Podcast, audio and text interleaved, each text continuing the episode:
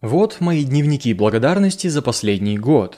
Каждое утро, прежде чем начать свой день, я сажусь, беру в руки ручку и записываю несколько вещей, за которые благодарен. Я благодарю близких, родных, своих подписчиков и вообще всех, кто положительно влияет на мою жизнь. Например, тех, кто сделал возможным электричество, а также тех, кто его поддерживает. Я благодарю мир за то, что у меня есть возможность жить, и благодарю обстоятельства за то, что у меня есть возможность благодарить. Однако зачем? Это выглядит как очень странная и, прямо скажем, неуместная практика, вместо которой можно было бы сделать много других, полезных дел. Что ж, не спешите с выводами. Сегодня я расскажу о том, как благодарность делает нас лучше и счастливее, как она продлевает жизнь и буквально стоит в основе нашего общества. Во-первых, нет, это не очередная новомодная глупость, которую распиарили без причины на радость модной молодежи – Благодарность – это практика, которую в течение тысячелетий проверяли на себе все живущие на Земле люди. И то, что она сохранилась до сих пор, многое говорит о ее полезности. В культурах народов она наиболее часто проявлялась в форме молитвы. Скажем, всеми известный ритуал благодарности перед едой практикуется до сих пор. Он присутствует как во всех авраамических религиях, так и в индуизме, в племенах прошлого и настоящего, и даже в буддизме – Люди садятся за стол и в зависимости от своей культуры благодарят Бога, мир или близких за то, что у них есть еда. Казалось бы, зачем? Можно подумать, это улучшает пищеварение. Оказывается, да. Из эксперимента 2012 года мы знаем, что начиная вести дневник благодарности, люди испытывают меньше боли в животе, а их пищеварение улучшается. Но, разумеется, смысл благодарности или молитвы не ограничивается приятными последствиями для желудка – эта практика слишком древняя, чтобы быть случайной или банальной. К счастью, некоторые из ее эффектов можно измерить, и в этом убедились ученые. Сотни исследований указывают на одно. Как бы вы ни проявляли благодарность ко внешнему миру, через медитацию или личный дневник, эффекты этих практик будут внушительными. Они улучшают качество сна и снижают кровяное давление. Они делают нас здоровее, помогают при восстановлении после операций и, увеличивая оптимизм, продлевают жизнь. Они помогают нам быстрее восстановиться от стресса, повышают нашу самооценку и качество экономических решений. Они даже улучшают самоконтроль и терпеливость, о чем я, кстати, рассказывал в курсе по самодисциплине. И все это из-за крошечной пятиминутной практики благодарности. Но эти эффекты – ничто в сравнении с тем, как она влияет на формирование нашей личности – Древние греки и римляне считали, что нельзя достичь идеального характера, ведя недобродетельную жизнь, и именно благодарность они называли высшей добродетелью. Цицерон пишет, «Ни одним качеством я не хотел бы обладать в такой степени, как умением быть благодарным, ибо это не только величайшая добродетель, но и мать всех других добродетелей».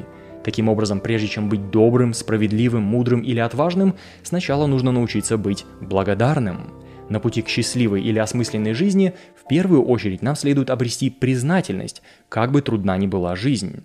Важность этого подчеркивают и исследования. В эксперименте 2006 года участвовали ветераны, страдающие от посттравматического синдрома. Таким людям очень трудно нормально функционировать. Вводя же в свою жизнь практику благодарности, ветераны все чаще испытывали желание что-то делать со своей жизнью. Несмотря на тяжелую психическую травму, они начинали лучше понимать свое место в мире, и их эвдемоническое счастье значительно возрастало. Дело в том, что благодарность заставляет нас обратить внимание на вещи, которые обычно мы принимаем за должное. Посмотрев же на них трезвым взглядом, мы распознаем их как активный источник блага в нашей жизни, например, наших родителей. Благодарность к предкам – это то, чего не достает современному человеку. Философ Дэвид Юм считал, что из всех преступлений, на которые способен человек, худшее – это неблагодарность в отношении своих родителей. Также думал и Кант, называя неблагодарность источником всякой подлости и зла – Практикуя же признательное внимание к приятным сторонам этого мира, мы обращаем внимание, что родитель – это не просто объект, предоставлявший нам бесплатные калории в течение 20 лет, но настоящий человек, который жертвовал всем ради нашей жизни. Обнаружив эту очевидную, но одновременно скрытую реальность, мы не только проникаемся признательностью к родителю, но и сами становимся готовы к такому самопожертвованию. По тому же сценарию и солдат, подвергшийся страшному опыту войны, начинает понимать, что в мире есть вещи, ради которых стоит жить. Он обретает свое место в мире и избавляется от нигилизма. Благодарность оказывает чрезвычайно широкое влияние на формирование нашей личности. Из исследований мы знаем, что она подавляет в нас материализм и потребительство, она заставляет нас чувствовать причастность к обществу, при этом делая нас альтруистичными, доверяющими и помогающими другим – Она даже снижает агрессию и увеличивает эмпатию. Иными словами, благодарное общество – это более здоровое общество. Оно не только способно распознать собственный комфорт и радости жизни, которые ему доступны, но, что гораздо более важно, вклад в него окружающих.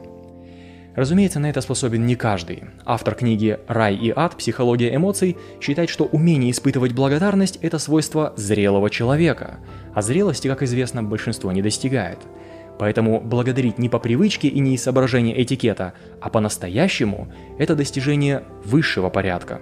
Как сказал Эзоп, благодарность – это признак благородных душ.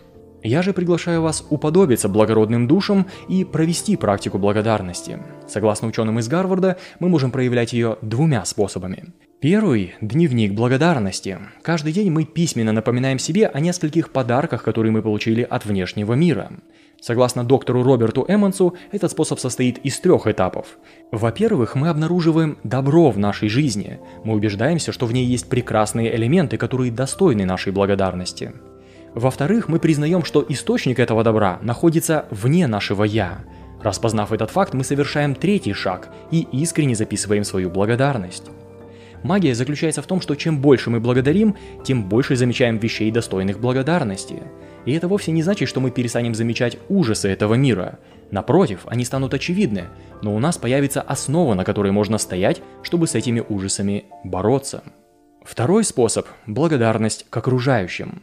Она может быть проявлена как в форме письма благодарности, так и в форме разговора, в рамках которого вы сообщаете человеку, что его добро не остается незамеченным – Высказывая свою благодарность искренне и конкретно, мы способны перейти на принципиально иной уровень отношений с нашим окружением. Согласно исследованиям, такой подход к благодарности улучшает качество романтических отношений, укрепляет дружбу и увеличивает шанс того, что вас поддержат в трудные времена. В вашем взаимодействии с близкими как бы открывается новое измерение, которое очень трудно описать словами. Попробуйте и почувствуйте сами. Подводя итог, благодарность не заставит нас забыть свои амбиции, потому что и так все хорошо. Она не создает иллюзий и не представляет мир неоправданно прекрасным. Напротив, эта практика балансирует наш взгляд. Среди тьмы и страданий мира она помогает нам нащупать почву под ногами в форме добра, которая, очевидно, есть. Обнаружив его, мы вспоминаем, за что есть смысл бороться, к чему есть смысл стремиться и как следует жить. Чести и удачи! Этот канал создается благодаря поддержке добрых людей на Патреоне. Спасибо вам, друзья. Особая благодарность Артуру Дорфману, Дмитрию Самойлову, Роману С., Хотмайну, Денису МСЮ, Верштейну, Александру Егорчикову, Марии Зверевой, Льву К., Магнолии, Гору и человеку с ником «Это бизнес, детка».